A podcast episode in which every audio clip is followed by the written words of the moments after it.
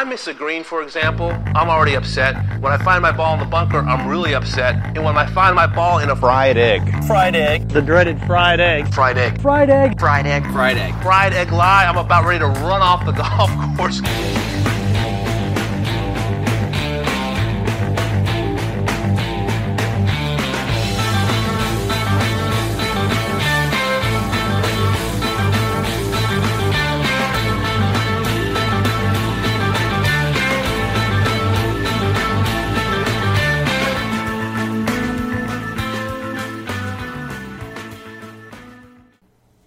Ladies and gentlemen, welcome back to another edition of the Fried Egg Podcast. Today I welcome on Keith Foster, a golf course architect who has done many beautiful restoration of classic golf courses across the country and also has built up a impressive list of solo designs. Uh, Keith, welcome on. Hey, thanks so much, Andy, for having me. It's uh, my pleasure. Yeah, excited, uh, you know, talk golden age architecture, some of your architecture. I grew up playing uh, Shepherd's Crook, one of your desi- your public designs, and it's uh, as I call it, the Crook. I think it's one of the best courses in uh, Chicagoland that anybody can play. But um, to kick things off, um, you know, two of your most dramatic restorations that I've seen are Philly Cricket Club and Moraine Country Club, and each of them you've you've taken out quite a few trees. And I would, uh, I'm, I'm curious what you find to be the biggest misconception um, with memberships, committees, and just golfers in general about trees. Well, you know, I, I think I think Andy, what really happens on trees is that, you know, every golf course, I don't care how old it is or how new it is, um, there comes a time when someone's going to say, we could put a tree here, we could put a tree there. And older golf courses, um, they fell victim to, uh, you know, when RTJ, Mr. Jones was the man, the open doctor in the 50s, um, you know, for U.S. Open sites and so on. All these trees got planted, um, and then Lady Bird Johnson in the 60s through Arbor Days and so on. So all of these golf courses initially started out not uh, heavily treed. And then over time, you know, trees get planted here and there. And I think what's interesting is most old school golf golf courses tend to be wider in scale because of course you have wider fairways, you set bunkers on angles, and the game becomes and should be a more strategic one. But then when trees get planted in the 50s and they're small, in the 60s they're small, and all of a sudden the trees start growing and it's a slow grow, but it starts encroaching into the golf. And then suddenly the fairways um, start moving and shifting away from the trees. And then golf fairways start getting narrower.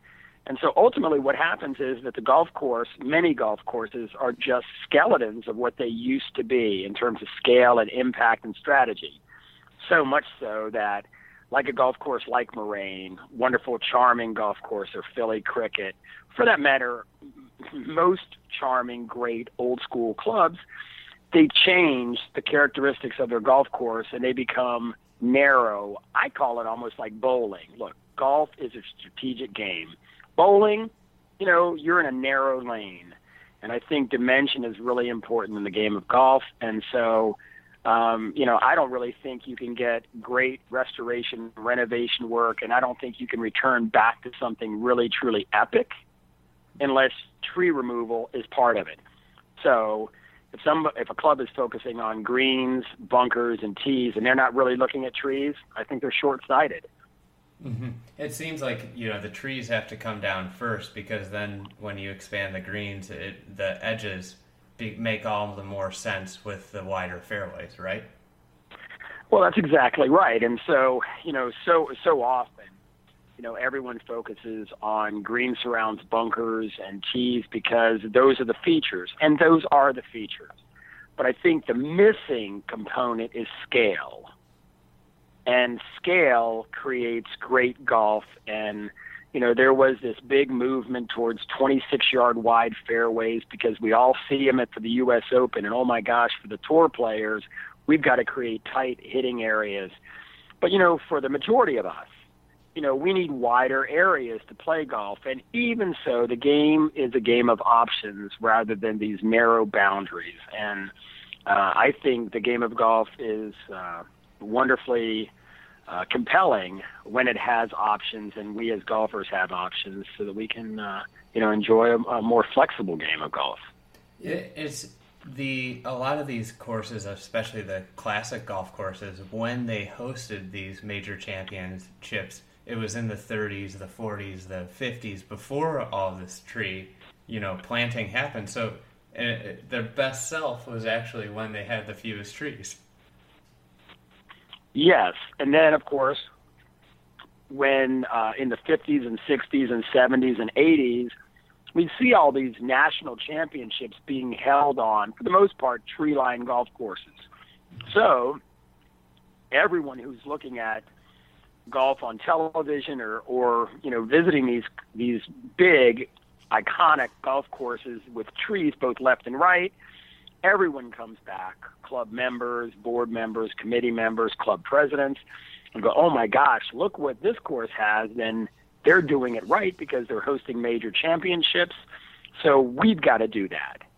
And then um, you know something so innocent and so uh, respectful of the game you know uh, dramatically changes your golf course, and it changes it so slowly over time that you just lose sight of what you had. And that's why I think um, you know return of scale and tree programs are so important. You know, to recapturing the essence of the game of golf. The the Sahali effect, you could say. Yeah. Um, so yeah. Say, say I'm Joe member of my club, or say I'm guy with a permanent tee time at a you know a overgrown municipal car- course. What uh, and I and you know these are readers or listeners of the of the podcast that understand you know they need to cut down trees. What's what do you think the best way since it's such a sensitive topic to go about you know getting people on board with getting rid of trees? Well, you know, so many so many times everyone starts keying in on the controversial trees, the ones that will have true impact on holes. I tend not to suggest doing that.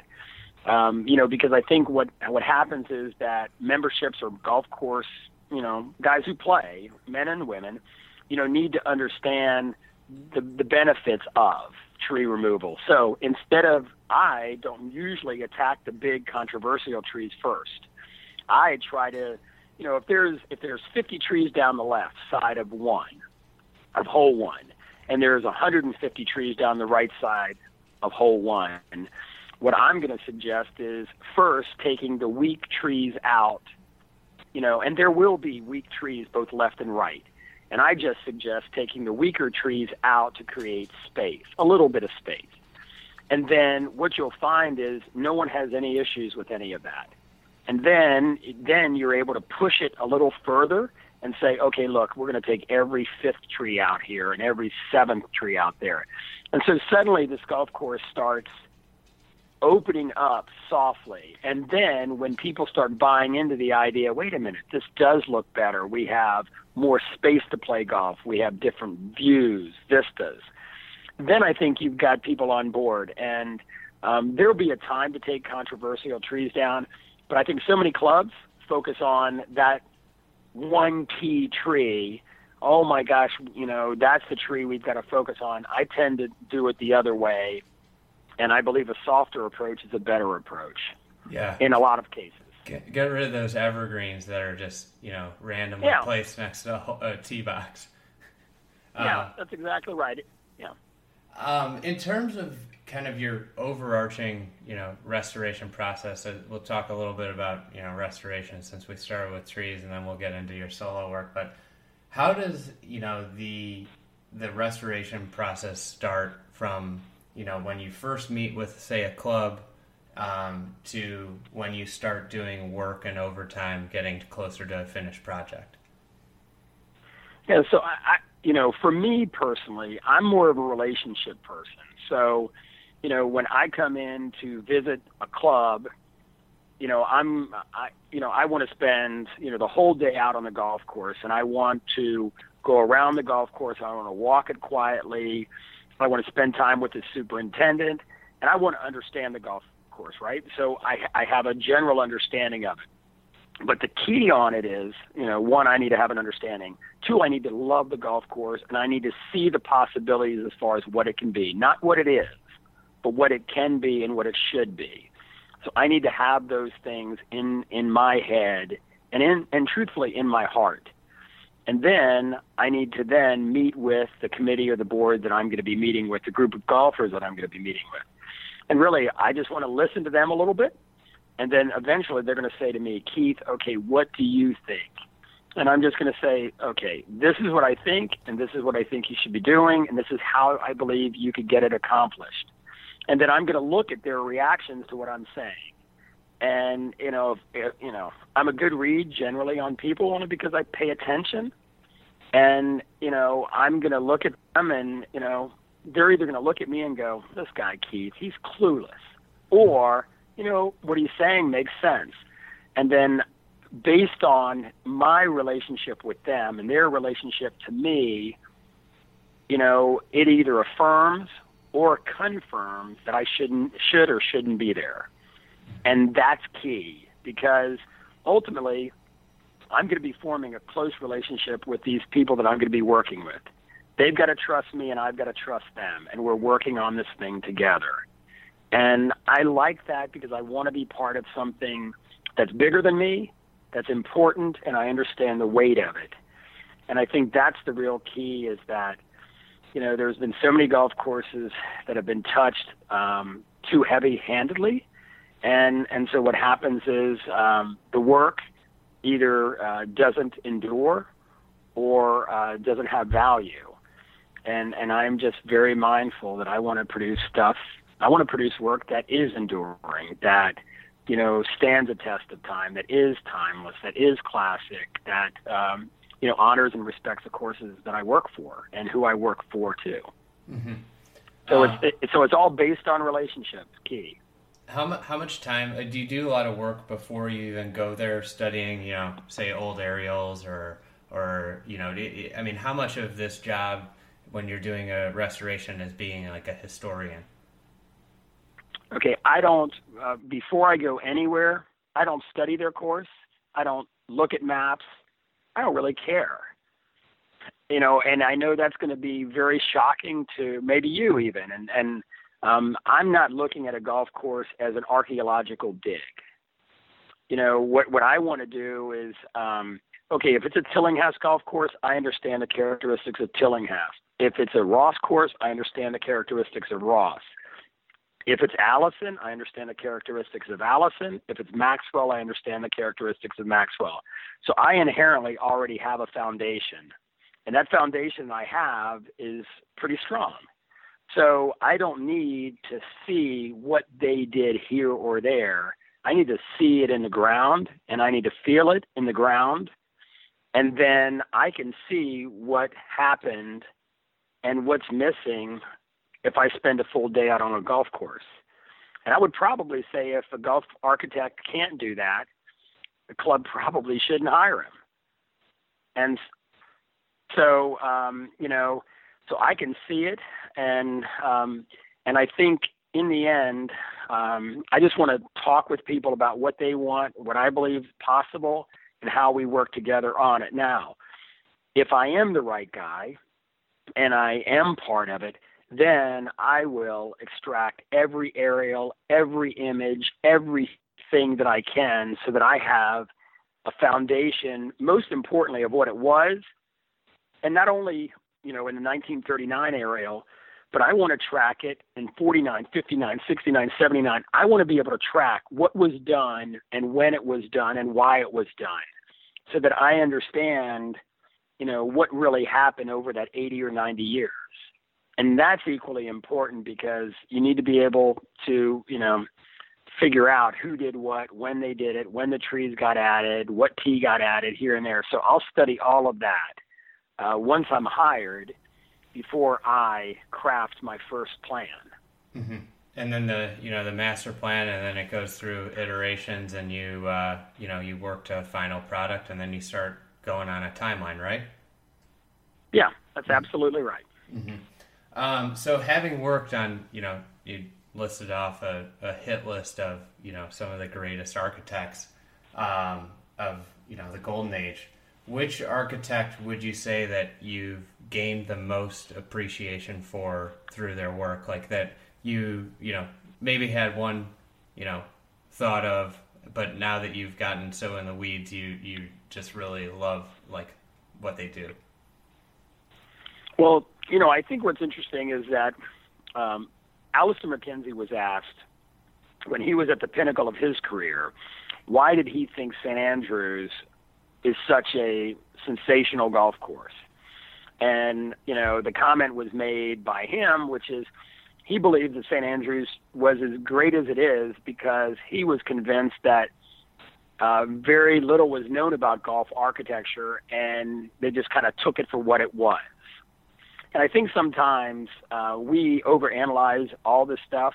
Like, for instance, Moraine. Mm-hmm. You know, if I mention to you Nipper Campbell and all of your antique, uh, I'm sorry, your architectural guys who love antique and crafted old kind of golf courses, they would say, who in the world is Nipper Campbell? He's not Tillinghast, he's not Alison, he's not Ross, he's not Mackenzie, he's not Maxwell, he's not Rayner. so what? How good is his golf course? But the truth is, Moraine was done by Nipper Campbell, and it was a charming, wonderful, well thought out golf course. And so, you know, I think what's exciting is it, it, you know to find these gems that are off the radar, and that's the work that I like to do most. I'd much rather take a golf course that you know, is is maybe a little of an obscure gem and polish that and reset that because it forces me to pay even more attention to, you know, the little nuances and the details, which I, I really love.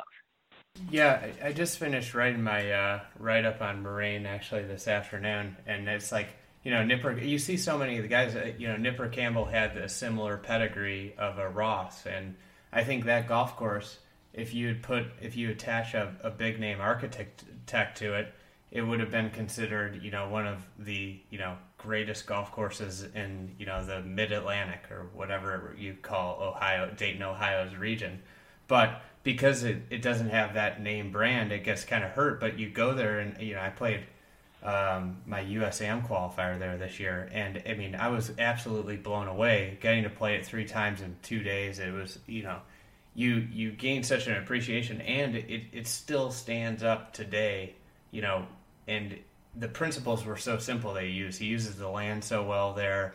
Um, but he's not a household name but he grew up playing you know great scottish courses and then you know was around great golf in america.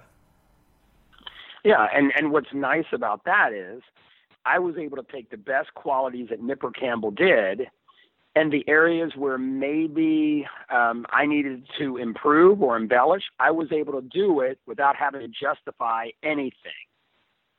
And and so I, you know, I was respectful of Nipper Campbell, and more importantly, I was respectful of Moraine and the ground. And then all I wanted to do is just make sure that Nipper Campbell got the credit, and then I just executed the work flawlessly or the best I could, and then you know highlight some of the features that he did do, and then insert other elements that are similar or compatible to what he would have done or should have done. And then I just embellished them and executed it, you know, hopefully better than he would have done it back in the day. And you know, that's what I try to do. Mm-hmm. What What did you say? And what would you find like that? What would you say his weakness was? that you kind of worked on the most? Well, I don't, you know, I don't think any golf architect, you know, look, when Tilly built his golf course back when, let's say, or anybody, years later, golf course maintenance and practices and all these all of these things that make golf courses now much better and tighter and more enduring. You know, uh, there is no perfect person. There's no perfect golf course architect um, you know, every golf course architect, um, you know, produces work based on what they're doing. I mean, you know, Tillinghast work is has been improved um, by people working on it and dialing the details in. And Nipper Campbell's work is the same. Um, you know, so I don't really look when I'm working on people's projects like a Maxwell or Tillinghast or Ross or Nipper Campbell. I don't look at where their weaknesses are. I just look at what they did and how can I take what they did and make it better. Mm-hmm. So um, I I don't really look at flaws. Like my wife will say, "My gosh, Keith, you know, you know about this person, that person," and I just don't hear anything negative. I don't see anything negative. I don't hear anything negative, and I don't ever dwell on negative. I just focus on how it can be better and call it that, and then just try to dial in my work and make it the best that it can be. See, I, I need to spend more time with you. I, I go to so many, I, you know, I see these like especially municipal courses that are golden age courses, and you know all that's been done to them and how they've been treated. I just I get like I'm I'm excited because they could be so good, but then I I'm just so sad about what they are.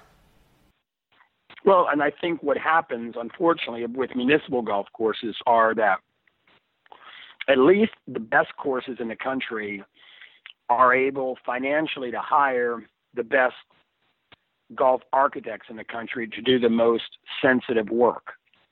Okay, municipal golf courses, on the other hand, you know, can't take, you know, they take the cheapest guy, the cheapest architect, they take the cheapest contractor, and they expect great results with with such great limitations.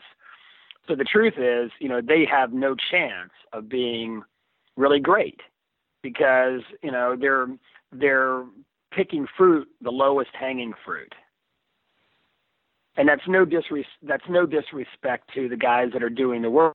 They're doing the best work that they can do. But it's kind of like in my career, if I, you know, I believe I am doing my best work ever right now.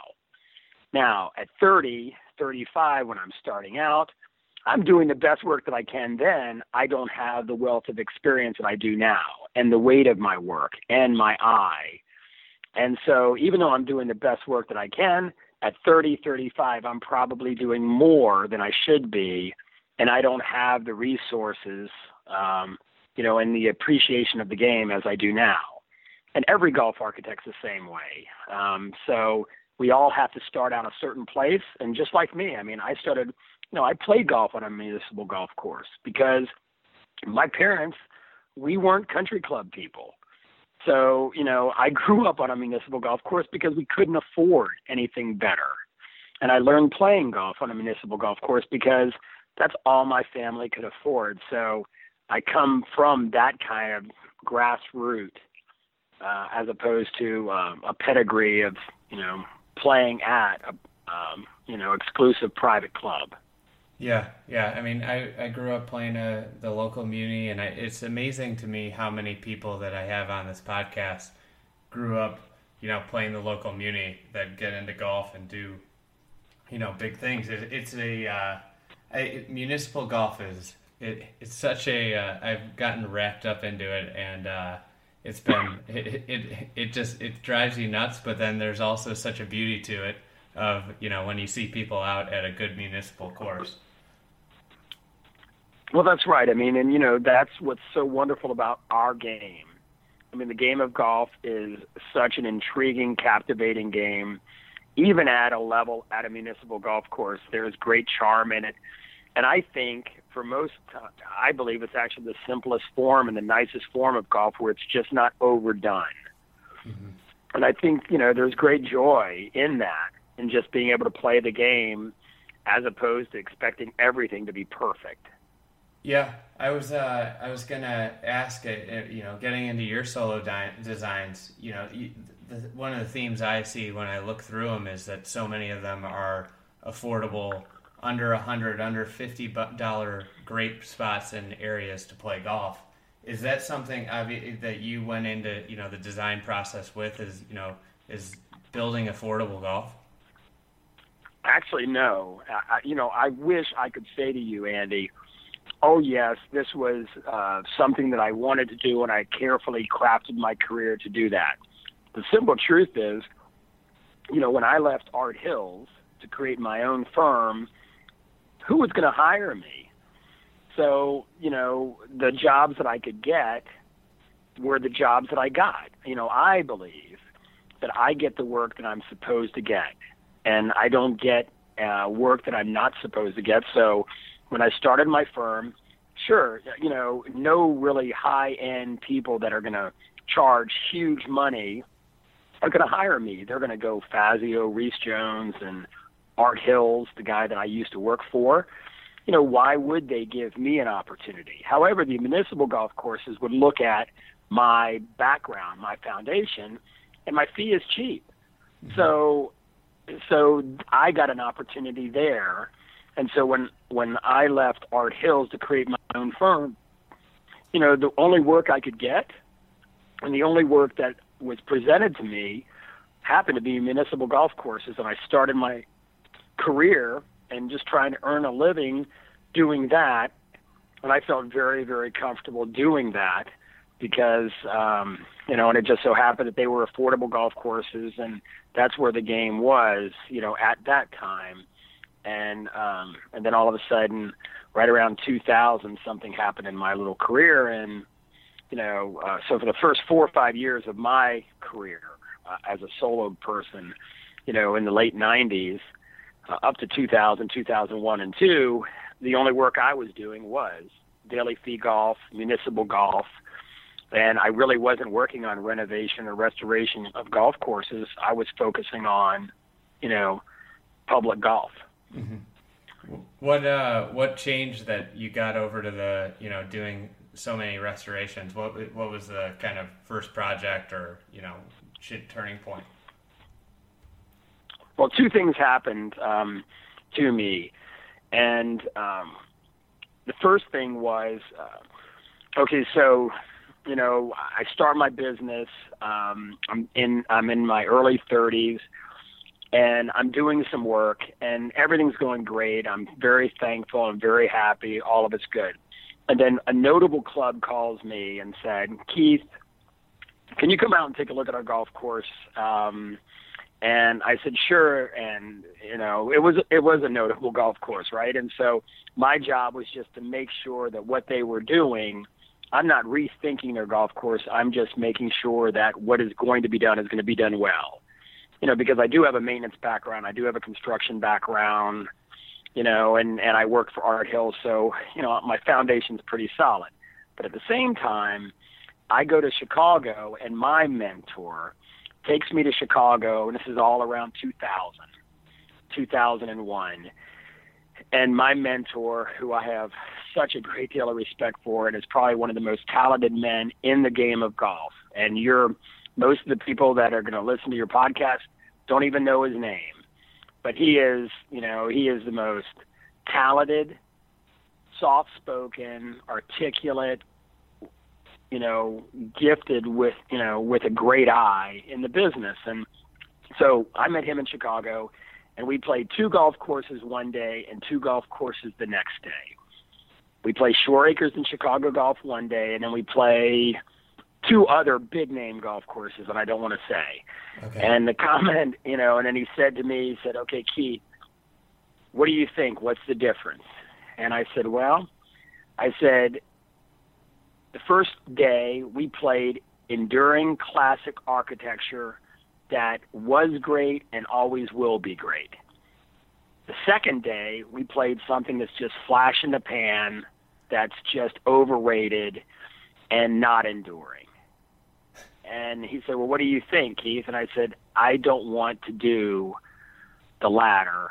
I want to be part of only enduring work. And at that time, I returned home, told my wife, I said, Pam, I'm going to take, she said, Keith, what are you going to do? And I said, I'm going to take less work and I'm going to focus more on making sure if I work on any project that I'm committed to great and I'm committed to enduring work, timeless work, seamless work. And I broke my firm. I just broke my firm down and I said, I want to do great. How do I do great? The only way I can do great is spend more time than anybody else is on a job. And I'm going to focus on details and I'm it's not going to be about me, it's going to be about the game of golf and great results. Mm-hmm. That's, I mean, it's a qu- quality over quantity. I, I have to ask, who's the mentor? So my mentor was a gentleman by the name of Brent Wadsworth. From Wadsworth And Construction. Some, yes, and but the head of head of Wadsworth is Brent Wadsworth, mm-hmm. and Brent Wadsworth somehow, when I'm 27 years old, I I began working for Wadsworth Company, and I had the good fortune that Brent saw something in me and took an interest in me and invested himself in me. And he taught me so much. And um I am just so thankful for him. And I mean I've worked for a lot of architects and I've seen a lot of people do work. But you know his eye his attention to detail his ability to communicate and and do so in a soft way still to this day is just a marvel to me. And you know i recognized it then and years all these years later which is what you know 25 20 years 25 years later? Mhm. yeah 25 years later he's still um you know he is my um you know my baseline. And so uh, i have a long way to go to uh get to him. But um you know, just in terms of eye and talent and communication skills and all that. But, you know, he is my goal. Yeah, it's uh, it's Chicago's an interesting place for it to happen because I, I mean, I'm from here, so I, I've got a general idea of where I, I probably have an idea of one of the courses. I'm not positive on the second, but yeah, Shoreacres and Chicago golf are going to be good for probably another hundred or two hundred years. Well, you know, look, whatever any of us do in our careers, right? Whatever it is, you know, if our work, whatever we do, can endure, you know, no different than art, literature, music, whatever, but if our work can endure in whatever we do, you know, that's that really matters. I mean, you're doing something that is meaningful and you're, you know, what you're doing has weight. And um and that's what I wanted to do and you know, I don't want to be negative about anybody's work and what was there, but what it did is it, it gave me a look at what the difference was. Yep. And, you know, and I've always held to that. And I was so thankful that Brent suggested I come to Chicago and, you know, just did that. And he let me see the difference. And I felt the difference, saw the difference, and committed to the difference. Um, so, you know, just changing gears a little bit. I'm curious when you get a course that has like you know multiple architects throughout time. Like so, you know, one that comes to mind in Chicago is like a place like Skokie that's had you know Donald Ross work on it, uh, William Langford and and and Theodore Moreau work on it. Like, how do you go about places that have had you know change you know a couple times throughout you know their early years from you know you know seemingly great architects Yeah, so you know, like like for instance, okay, Skokie, I'm familiar with Skokie to a certain extent, but not really because it's not my project and I didn't Yeah. study it and I didn't do it, right? So, but um, so I can't really comment about that. However, like Philly Cricket, for instance, Tillinghast did the routing and William Flynn came in three years later. yep So then I have to extract what Tilly did and what Flynn did and, you know, what had more merit and what was the reason that Flynn was brought in. So for instance, when Ross comes in and then Langford comes in at Skokie, why, you know, you have to ask the question, why was Langford brought in? yeah that, i was just using now- that as an example but i figured you'd have Yeah. a, you know something else that would be similar Yeah. So so what happens there is there has to be a reason why another architect was then brought in. Either you know, either it was architectural, or it was maintenance related, or it's construction related, or you know, for instance, with Mer- Langford and Moreau, how about they were based in Chicago? Mm-hmm. So at Skokie, you have Ross, who's not based in Chicago. Ross does it. the club has someone that they want to turn to for other things, like maybe adding a bunker here or doing something else. Langford and Moreau are in Chicago. They seem to be the logical choice, right? Mm-hmm. So it might be something as simple as that. However, on the other hand, if you have one golf course by a notable architect, you know, where it's really a problem is okay, let's say for instance Skokie was there and then you had Ross and Langford Moreau. And then in the 50s and 60s and 70s and 80s, it was touched by three other architects. Then you have to come back and say, okay, what is mean, meaningful and what are you going to strip back? Mm-hmm. And in that regard, a lot of golf courses have been obviously affected, you know, by many other architects and many other green committees and many other club presidents. So I think in the end, golf course renovation, restoration, whatever it is, sometimes, you know, it's stripping away the work that shouldn't have been done. And I think ultimately that's what golf course renovation is and sensitive restoration and renovation is. You have to strip away what shouldn't have been done, whether it's tree removal, tee placement, angles, fairway widths, and even other architects. Mm-hmm. You know, I think most clubs, you know, make the mistake that every architect, if you're a golf architect, you're a golf architect, and you're going to get the same results with different architects. You're not. You know, uh, you know, there's there's levels of expectations and and and gifts and talents, and so different golf architects are going to see golf holes differently. It's it's and the. It's yeah. like one of the beauties of it is that you know if you give you get if you give 30 golf course architects one land piece of land, you'll get 30 completely different, you know, works. That's ex- that's exactly right. However, one of you, one of them, is going to produce enduring work. Mm-hmm. That's the difference. So let's say if you give a golf architect, you know, 30 guys this uh, piece of property, and they produce it. Of those 30, how many are really going to produce, depending on what 30 guys you ask, how many of those 30 guys are going to produce enduring work, work that will last? That's the key right there. Well, it's, it's like uh, you could probably could do a good amount of math from how many bad courses there are and come to a reasonable conclusion. Agreed. so, uh, uh, Harry Richards, one of our listeners, asked, um, "What's been your most challenging restoration?" Well, you know, um, I mean, I really appreciate the question on it. Yeah. Um, I tend to think the most challenging renovation or restoration that I'm working on at the time is the most challenging one to me. Like every every renovation project or any restoration project has its own challenges, right? Mm-hmm. I mean, it really does because everything is unique and interesting and different. But for different reasons, everyone has its own challenge. Like Philly Cricket, Philly Cricket's challenge was this is Tillinghast's home course. Keith, this is me saying it to myself. Keith, you better not screw this up. Yeah. This is Tillinghast's home course.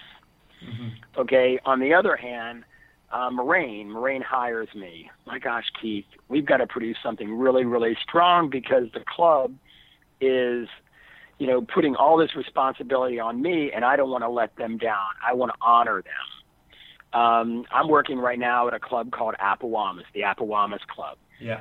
It's quirky, it's funky, it's different, but this thing's on rock, and it's challenging. There's nothing easy about that. So um, I think really uh, I just try to focus on the work that I'm doing right then, and I recognize that there are challenges, and um, I've got to solve them or help solve them or be part of the solution. And um, you know, I've had one or two that are easy, easier, but you know, you have committees, members that you've got to exceed their expectations. You have budgets you know that you have to manage. You have timelines with different contractors, and you know every golf architect he doesn't have the same contractor doing the work, so you have to still get great results with different contractors, mm-hmm. and that's in itself is its own challenge. So I think right now I'm working on three projects right now, right? And of the three, the Apawamis Club is a greater challenge because it is so difficult. Everything about it is hard. But, you know, last year's projects, you know, if I'm doing three in a year, of those three, one of them is going to be the most difficult. And then the other two become a little easier because they're compared to the more difficult one. Uh, yeah, obviously, like having you know some projects are bigger than other projects, but is it does, do you think three is kind of your sweet spot for your? Yeah, um, well, and I try to do that. I mean, look, I could do more golf, and I could do more work, right? And the way I do more golf and more work is I take more projects and I spend less time on them. Mm-hmm. I mean, really, that's what golf architects do. You take, you get more work, and when you get more work, what you're saying is, to do more work, I have to spend less time on the projects that I get because you know you only have so much time. Like I work, you know, 70 to 80 hours a week. That's how much I work. So if I'm working 70 to 80 hours a week, I leave every Monday morning 5 a.m. I get home Friday night at midnight. Okay, and then Saturday I'm drawing. Sunday I'm vi- I'm with my family. Okay, but that's what I'm doing. Mm-hmm. And I can only handle three programs at a time because the week can only generate so many days. So I spend a day and a half two days per project each week when I'm doing them. Mm-hmm. So that's why three is, you know, it. I can't do any more than that. Um, you know, because there's just not enough time, and you know that's how much time I want to spend on the projects because I want to produce great work. That's what you said at the beginning. You want to do less, but do better work, and it, it's, yeah.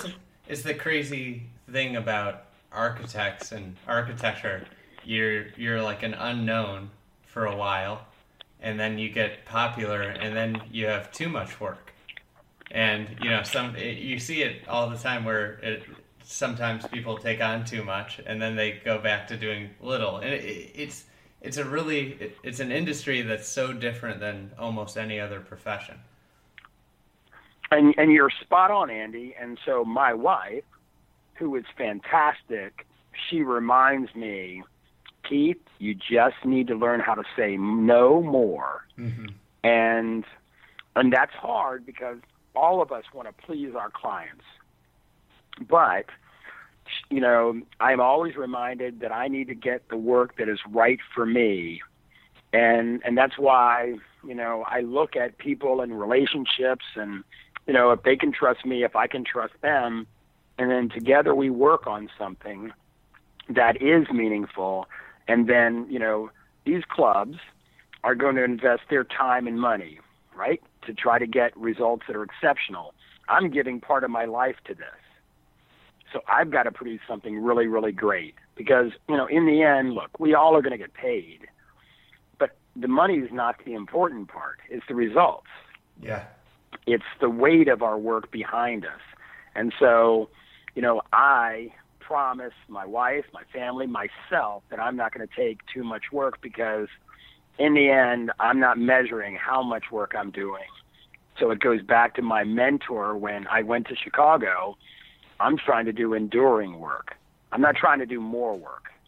Yeah. And you know, you know, my gauge is great, mm-hmm. and I just want to be part of great.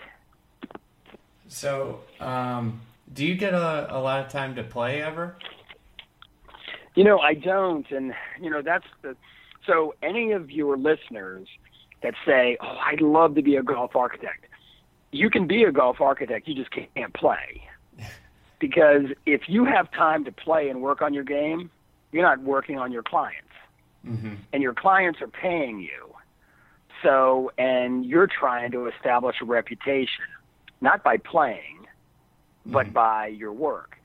So you know, I, I love the game of golf. I think it's fantastic. I just don't have the time to beat balls and to maintain a swing that, you know, is notable. So um, when we lived in Kentucky, I built a nine hole golf course on our farm. and it was a circa 1900 golf course. So you actually, you know, you would play with gutta percha balls, and you would play with smooth face irons and uh, long nose, and it was so fantastic. And I could go outside our barn, and I could play it in 45 minutes, swing, and I could, you know, I could also play with big our, you know, our big time clubs now. But you know, I could get back to the game, and I could do that in a quick thing you know, all of us are struggling and fighting for time. Mm-hmm. And that's the whole thing is, you know, we have all this technology, you know, and all this technology is great, but all of us are starved for time. And so, you know, I'm the same way and what what I'm giving up is playing. And then maybe in 10 years, um, you know, I get the opportunity to go back and return to playing the game. But right now, you know, I'm focused on, you know, trying to uh, do great work. So I don't really get a chance to play much. Yeah. I mean, I think that technology sucks the time. It's made it like so much easier to do so much stuff, but it just takes away the time. Um, yeah. So, uh, I, Josh Bills asked this question, and I, am going to just adapt it a little bit. Um, but what is the one course that you'd love to work on? And we're going to say that doesn't have a consulting architect, and we're going to make it, you know, say a Muni golf course that you've seen or stumbled across that doesn't have, you know, doesn't have a consulting architect and has the budget to let you do what you want. Which one would it be? Oh my gosh! I mean, look.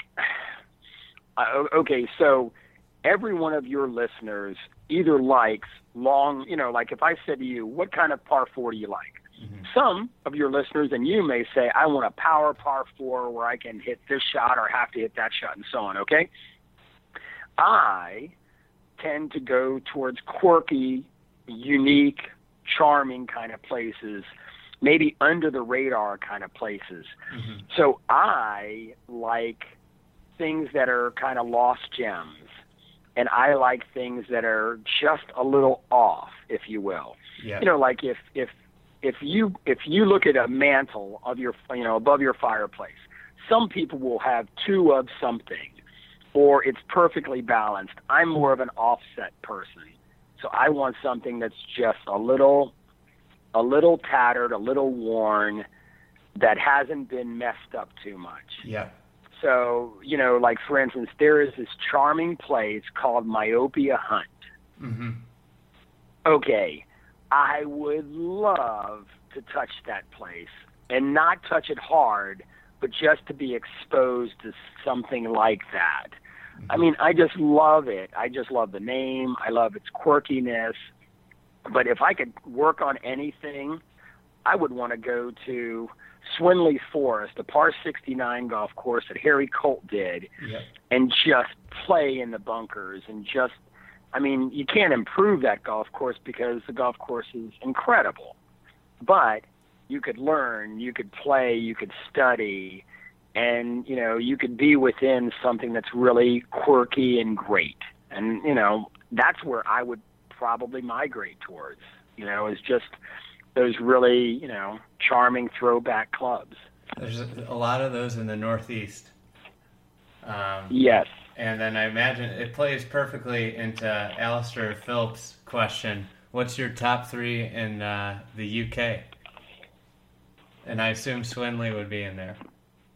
It has to be. And, you know, I mean, I love golf in the UK. And when I would, you know, play a lot, what I ended up doing every year is I would do all my work in the year, and as soon as I finished my work, I would take two weeks off and I would go to Scotland, Ireland, or England, and I would play for two weeks. And I played 45, 54 holes a day and immerse myself into the game. And then I would come back rejuvenated to do it again. And I just loved that. And so, you know, I love golf in the UK and in Scotland and Ireland because, you know, it, it's it's the game in the purest sense. Mm-hmm. Okay, so, but in terms of architecture, I like quirky. Yeah. So you know, in England, you know, I think I love Colt's work, and so I love Sunningdale. I love you know Swinley Forest. I just think they're really, really exceptional, and so I love those two golf courses especially. But if I picked one in England, it would probably be that. you know, I love um, golf in Scotland. St Andrews, you know, I think it's fantastic, but I love the charm of North Berwick. Mm-hmm. And it's just obscure and funky and a little different and charming in its own way. And it's rough. It's kind of almost has a feel of a municipal golf course because it is so rough. You know, and I like that. And then in, you know, I just, you know, golf in Ireland. I mean, shoot, um, Portrush is incredible. Uh, you know, Portrush is great. Um, you know, I, I I tend to kind of go towards that because I just think it's really really neat. But Port Portmarnock is neat. Mm-hmm. So, you know, but if I could choose three golf courses, I would probably just do all Harry Colt courses. So and just go go all three. So Harry Colt, I, he, he's he doesn't get talked about in, in the U.S. because you know Alison did the most most of the work here. What it, you know, knowing both so well, what was the difference between you know how Alison built courses and how Colt did? Well, I think what's yeah, uh, you know, so Colt's work is interesting, and you know, so your listener would, you know, he asks, well, what are the three in the UK, and I would migrate. You know, if I could choose, if I had to choose all three, I would say Colt, I would say England, and be good with that, and probably all the courses in Surrey mm-hmm. England would probably be my choice as opposed to even Scotland or Ireland. Okay, but now Colt and Alison. So Colt, okay, this is here's the difference between a you know Harry Colt. So when asked about his best golf course, Harry Colt says, you know, um, Swinley Forest is my least bad golf course. Okay, now Swinley Forest is a really great golf course but it is so understated. It's so off the radar. It's so charming. It's just what golf should be, which is a great walk. Mm-hmm. And and I think that's really good. So I tend to think that Harry Colt's work is softer placed in terms of bunkering. There's more artistry in the bunkering, and um, you know it's just a bit more subtle. Okay. Now Alison, when he comes over here, Alison is a tremendous talent. I mean, you know, Colt was involved at Pine Valley. Alison was also invi- involved at Pine Valley and to make Pine Valley so special. But Alison's work, when he, you know, so he works for Colt, but Colt has his own philosophy. Colt mentors Alison. Alison comes over here in the 20s. All of the work that is Colt and Alison, for the most part, is done by Alison. Alison creates tees that are low to the ground. His green pads are big, giant, strong, proud greens, and the bunkers are boldly cut underneath. So there's less subtlety mm-hmm. in uh, Alison's work, but it's bigger landforms and and you know it's more impactful. So Colt was more subtle. Alison was bolder in his presentation of golf, scale and otherwise. So there's the difference right there, um, you know, basically. You know, I grew up uh, working at Knollwood Club and an Alison course in Chicago that I know you, you worked on after my time of working there, and uh, you nailed. I mean, that's exa- it's it's really bold with the big bunkering and raised up greens, and it's uh, you, you, it's exactly how you described it. Yeah, it's uh, so, and, and, yeah, and it makes and it and it makes sense because if you're Alison, right? Think about this. If if you're Alison and your mentor is Colt and you're working for Colt, you know, you're not going to create Colt work. You're going to create work that is your own. Mm-hmm. And and so he got away from that and that became something really important to him. You know, and he just perfected it through the 20s and then, you know, when the depression hits, he goes to Japan and he creates some great golf courses in the 30s in Japan. And uh, and then and later in his years, he goes to Australia in the 40s and you know produces some really great golf courses in Australia. Yeah, he might be the most uh, worldwide traveled man. Him and Agreed. Yeah. Um, yeah. It's surprisingly it's something changed obviously after the golden age because Colt and Alison, you know, they were longtime partners. They had MacKenzie, and they all got their names on the firm. You know, Morrison then comes in, gets his name on the firm, but now it you see firms and you know you'll have you know say it's a Jones uh, firm. They have these project architects that don't get their names on the firm, but do you know the design work, and it, it's kind of it. It's weird how that shifted. It it is interesting, isn't it? And you know, so so what you had right there is like, for instance, you had Colt, Alison, Morrison, and MacKenzie, mm-hmm. and really what Colt did. You think about this when they had that partnership. Colt is doing the work in England. Alison is doing the work in Eastern U.S. and in the Midwest. MacKenzie was doing the work out west. Mm-hmm. So they all had regions or territories which is really, really, you know, charming. You know, but suddenly, um, you know, here in the states and us, everything, you know, we want, we want the um, notoriety. And so what has happened is the game of golf. Well, look, Tillinghast. You know, you think about Tillinghast. Tillinghast had his guys, but Tillinghast got the credit. Yeah. Ross had his guys, and Ross got the credit. So there is a more um, oh, I would probably say the English are a softer breed, aren't they? Mm-hmm. In terms of you know being able to give credit and uh, um, a little bit more accepting of those kind of things. But here in the states, with Tillinghast, Ross, and Jones, and everybody else, you know, we tend to, um, you know, the the name, be, you know, gets the recognition. Just like when I work for Art Hills, you know, my job was to make art look the best he could make and be. It wasn't about me. It was about making sure that who I worked for was the star. And I was, you know, I'm in the line. I'm the line. He's the quarterback. And it's okay. Um, you know, you have to invest and put your time in there. But, you know, it is certainly different than, you know, Colt, Alison, MacKenzie, and Morrison. I wonder if that'd work if you did that today. If you, you know, you put together you know, three guys and said we're a firm, but we cover all, you know, it'd be interesting concept. You know, I'd love that. I mean, truthfully, I think it'd be fantastic. I think what you have to have is the key on that whole thing is the guy at the first name, Colt. Okay, so it goes back to Colt, right? Colt said at Swinley Forest, it is my least bad golf course. Yeah. So Colt Colt was a humble man, a quiet man, a man of great subtlety and charm, and he um, didn't have a really big ego.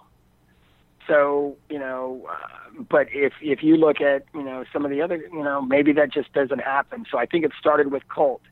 Personally, like right now in my career, I would love to do that because I hope that I'm becoming a better person. And uh, you know, I would love you know to do something like that. So, Andy, you've got some guys with some great talent. I'd love to do it.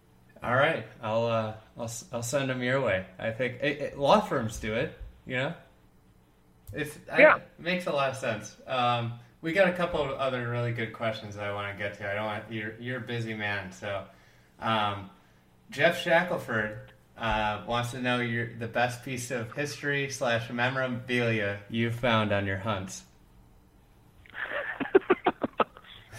well, all right. So, you know, many of your listeners and all this stuff, they don't know, you know, maybe a lot about me, and and probably that's a good thing. But uh, okay, so I'm a golf course architect, and but I've always liked antiques and collectibles and things like this. But but I love the game of golf, obviously too. So um, when when in 2000 and you know as I was going through my career, I started trying. Um, you know, somebody introduced me to um, golf architecture books, and I'm going, what? There's golf architecture books, and and then I start trying to buy golf architecture books, and then it starts going on this exploration, and then I start trying to find golf balls and old golf balls and golf clubs and old golf clubs and so you put all this stuff together, and I started buying this or that or finding this or that.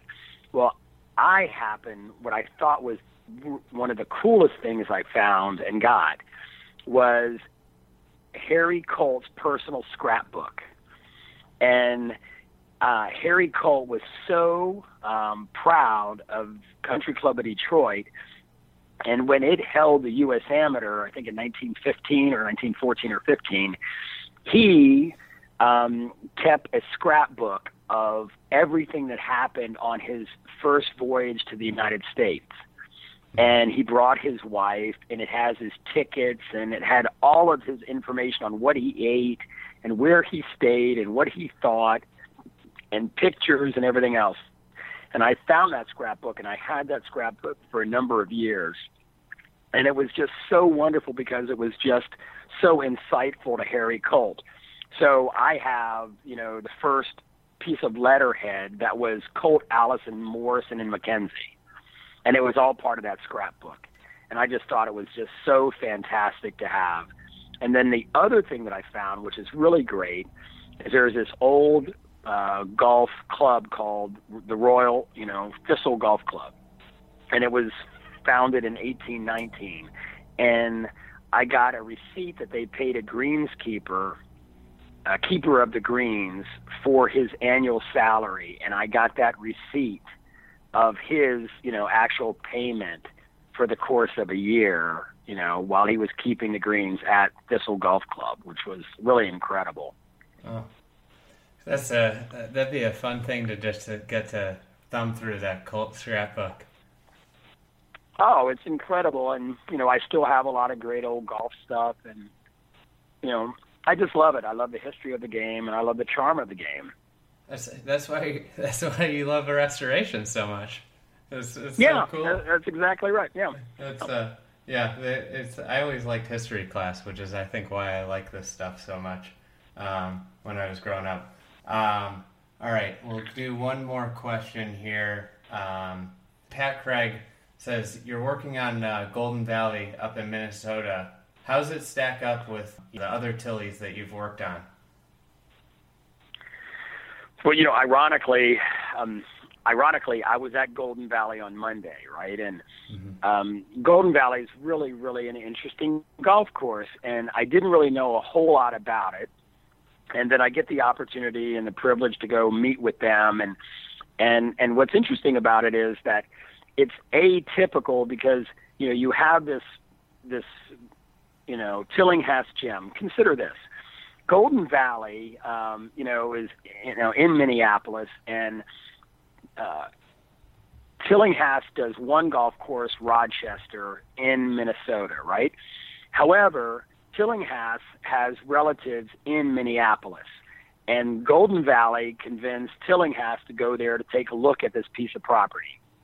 And the only reason that Tilly does it, of course, is he has family there, which is fantastic because now he gets to see his family. So Tilly routes masterfully an incredible routing on this difficult piece of property, right? Mm-hmm. So it has um, it has perimeter uh, roads all around it. It has an interior perimeter road and a railroad track running through it. And Bendelow does a golf course originally in 1914 or 1916 there. Tilly comes there in 1926 reroutes it, expands it, and does 18 holes. And he creates an incredible routing on this awkward, disjointed piece of property. And then over time, over 60, 70 years, like many great, wonderful old golf courses, trees get planted, architects come in. You know, people do more things than they should and not enough of what they should do. And so Golden Valley sits like this. And so initially, when I go to Golden Valley, I I come in the night before, and I just drive around not the golf course, but around the perimeter. And the night before, all I'm seeing is all those roads and all the issues. And then I, you know, I go to the hotel room and I just sleep on it. The next morning, I walk into the golf course and I start walking it, and then and then I start seeing what Tilly did and I am just blown away by how good it can be. And so I just look at it and I suddenly forgot about all the other external things and I just focused on what Tilly did. And it's really good. And now, of course, I can see it. And now we're presenting it to the, you know, to the to the board and the committee first before we present it to the membership. But I am so excited about that, and um, and what was really good about it is that usually I just create a plan, uh, a master plan to take them to where they want to go. But what I did is I took a look at Tilly's old plan, and I took I was so excited about the Tilly and what he did on it and the Tilly plan that I took our master plan and I then went back and created what Tilly created.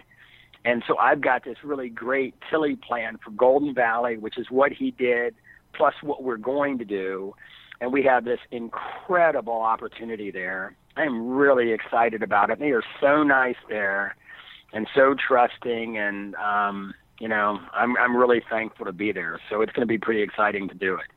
Yeah, it's Minnesota people are just so nice. It's uh and uh it's an interesting golf town because they had Ross do work there. They had Raynor up there. They had Tilly. They had William Watson.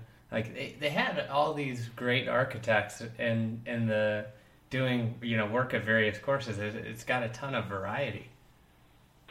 It really does, and you are so right, Andy. However, and this is what I was saying, the Golden Valley, that yes, there are all these notable architects that have done some really, really good golf courses there.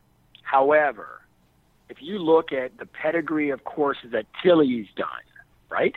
Yeah. I mean, you can okay. Ross is really talented. Clearly, Raynor is really talented. Look at their work, but look at the list of courses that have endured that are Tilly. It's okay, and now you look at gold. It is unbelievable. So now you look at, and that's the thing. That's the genius and the charm of Tilly. So is now you look at a, you look at Golden Valley, and look what they have ready to be polished and reset. It's incredible. I would add it's it's re- remarkable to look at the entire Philly school of architecture because Flynn is a similar where he had you know he has so many courses that have endured the test of time. George Thomas, you know, with the courses he did out in L.A. You know, obviously Merion is you know, and then Oakmont, but those guys that did all that collaborative work in Philadelphia, all of them have you know so many great golf courses still today and you know, and isn't isn't that the truth? And that's a great observation. And I wish I could say, now look, I'm from Philadelphia. Now I'm from the wrong side of Philadelphia. I'm from South Philly, and Uh-huh. all those other golf courses are in the posh neighborhood. yeah But you know, that is one thing that when I got the opportunity to go to Philly cricket, I'm going, my gosh, I'm from South Philly. I'm going to go to big time Philly now, and I get a chance to work on Tillinghast Golf Course. I so want to honor Philadelphia architecture. And, you know, George Thomas was a member at Philly Cricket with Tillinghast. So that's why I was just so excited to be given that opportunity. And, and I just wanted to make sure that what I did was honoring to Tilly, Philadelphia School of Architecture, and, you know, where I'm from. That's that's really cool. It's getting to do stuff in your hometown is is awesome. It's um, all right. We do this overrated, underrated segment. It's it's quick. It's you know I'm gonna give you a couple uh, topics and you tell me if it's overrated or underrated. All right. No problem. Or, and if I, eh, eh, hey, hey, and if I don't want to hurt anybody's feelings, I'll just say I don't want to comment. I I mean we're we don't usually allow that. You know we've we've allowed Okay, we've well- allowed one or two properly rated in the history of overrated underrated. So. Um, Okay. the use of grass hollows from the one bearded golfer. Oh, I hate them. All I think they're. I, I, I, I just don't even see the charm in them. Um, you know, no, I, I don't see it. overrated. um, Yeah, very, very overrated. El Deuterino says uh, U.S. Opens at modern venues. That's just a clueless thing. I think that's so overrated. And uh, my gosh, look, look at the results last two or three. Mm-hmm. All right, we're on the same page here. Uh, green to tee con- like connections from Ben Hogan King. Okay, I love them. Um, okay, so I think I think what's great about that is look, if you have a close green to tee connection, I mean, green's there, tee's really there, instead of pretending it doesn't exist, I love to connect it so that I'm showing that you're going from one room right into the next room. I think it's really, really good. Now, you don't want to do it where it's forced or there's too much room, but if it's tight, close, I connect. Got to do it. And you got to have it be consistent. You can't just do it once, right? That, well, yeah. I mean, okay. So, Andy, you saw Moraine. How cool is those? How cool are those green tee connections? They're amazing, and anybody can see it. I've I've got a review. I got like hundreds of photos in that thing. So the the that course that I'll tell you what though, I, we had to walk 36 in that USAM qualifier. Oh, that was a bear going 36. those hills. Well, you know, yeah, I'm, I'm, I'm an old guy. Are. Yeah. well, you know, and I did a, a couple green tee connections at Philly Cricket. Uh, in truth, I'm on a mission where I'm trying to return golf to close green tee relationships. Yes. So, like when I played St. Andrews, you know, you go from one green right to two tee. I love that where you're in the game. Mm-hmm. And and that's where I think the game is in terms of charm. If you can get right off the green, go right onto the tee, and go. It's, it's, I think that's it. It promotes walking too. It it does, and that's what I'm trying to do. And and I just want to reintroduce that. So at Golden Valley, we're going to introduce it. At Moraine, clearly we did. Philly Cricket, we did. Baltimore. So yeah. you know, Moraine needs. I'm passionate about that. Speaking of major or like major champion, Moraine needs like a senior open because that place is unreal and it's such a good test. I agree. Yeah, I absolutely agree, and it could hold it. Yeah, it's um the, the our USAM it, it rained, so it was a little soft, and only one one score, one 18 hole score was under par. Yeah, and I mean, and and by the way, that club didn't say to me, Keith, we need to get more yardage, but and I never really thought about trying to pull it back further because they just didn't need to do it. But mm-hmm. it's it's a lot of golf and it's a great golf course and and a great membership and great people. Yeah, they they were really nice there. If you know if they had if they tried to do a pro event, they'd have to move tees on nine and um, seventeen back because like Dustin Johnson could just fly those those ridges. Those, Agreed. Those are great little subtle design things that they did there, or you did. I don't know thanks. Who, who did it. Yeah, thanks. Yeah, yeah. yeah I actually, I, uh, I actually did it. Yeah, those the, the like those ridges that just they just kill the long hitter. Yeah, I hit them right yep. into it. They go nowhere. It's like God, you know. Yeah, and that's you know, and I I learned that years ago, which is if I can get, you know, a strong ball to hit into the upslope. Mm-hmm you know, and take the heat off the ball. That's key. And you know, I, I finally learned that. So yeah, I, I thought it was one of the better subtle things that I saw at a course this year. So um, I'm a fan. Uh, last uh, one from Joseph: uh, rolling the ball back, underrated, overrated. This is oh my softball. gosh, you know, you know, I, oh, isn't it, isn't it terrible where our game is going? Where you know, people are now talking about 8,000 yard golf courses just so that the pros, you know, can hit, a, you know, to force them to hit five irons or three irons into holes. So, you know, the pros play a different game than we do. Mm-hmm. and you got to roll the ball back. It's impossible, you know, for our game to continue the way it is. It's just, it's, I hit it pretty far. I'm not like Dustin Johnson, but it, I I was like I played our state am this year and I was like kind of like sickened because of how many wedges I hit, and it's just like I don't yeah.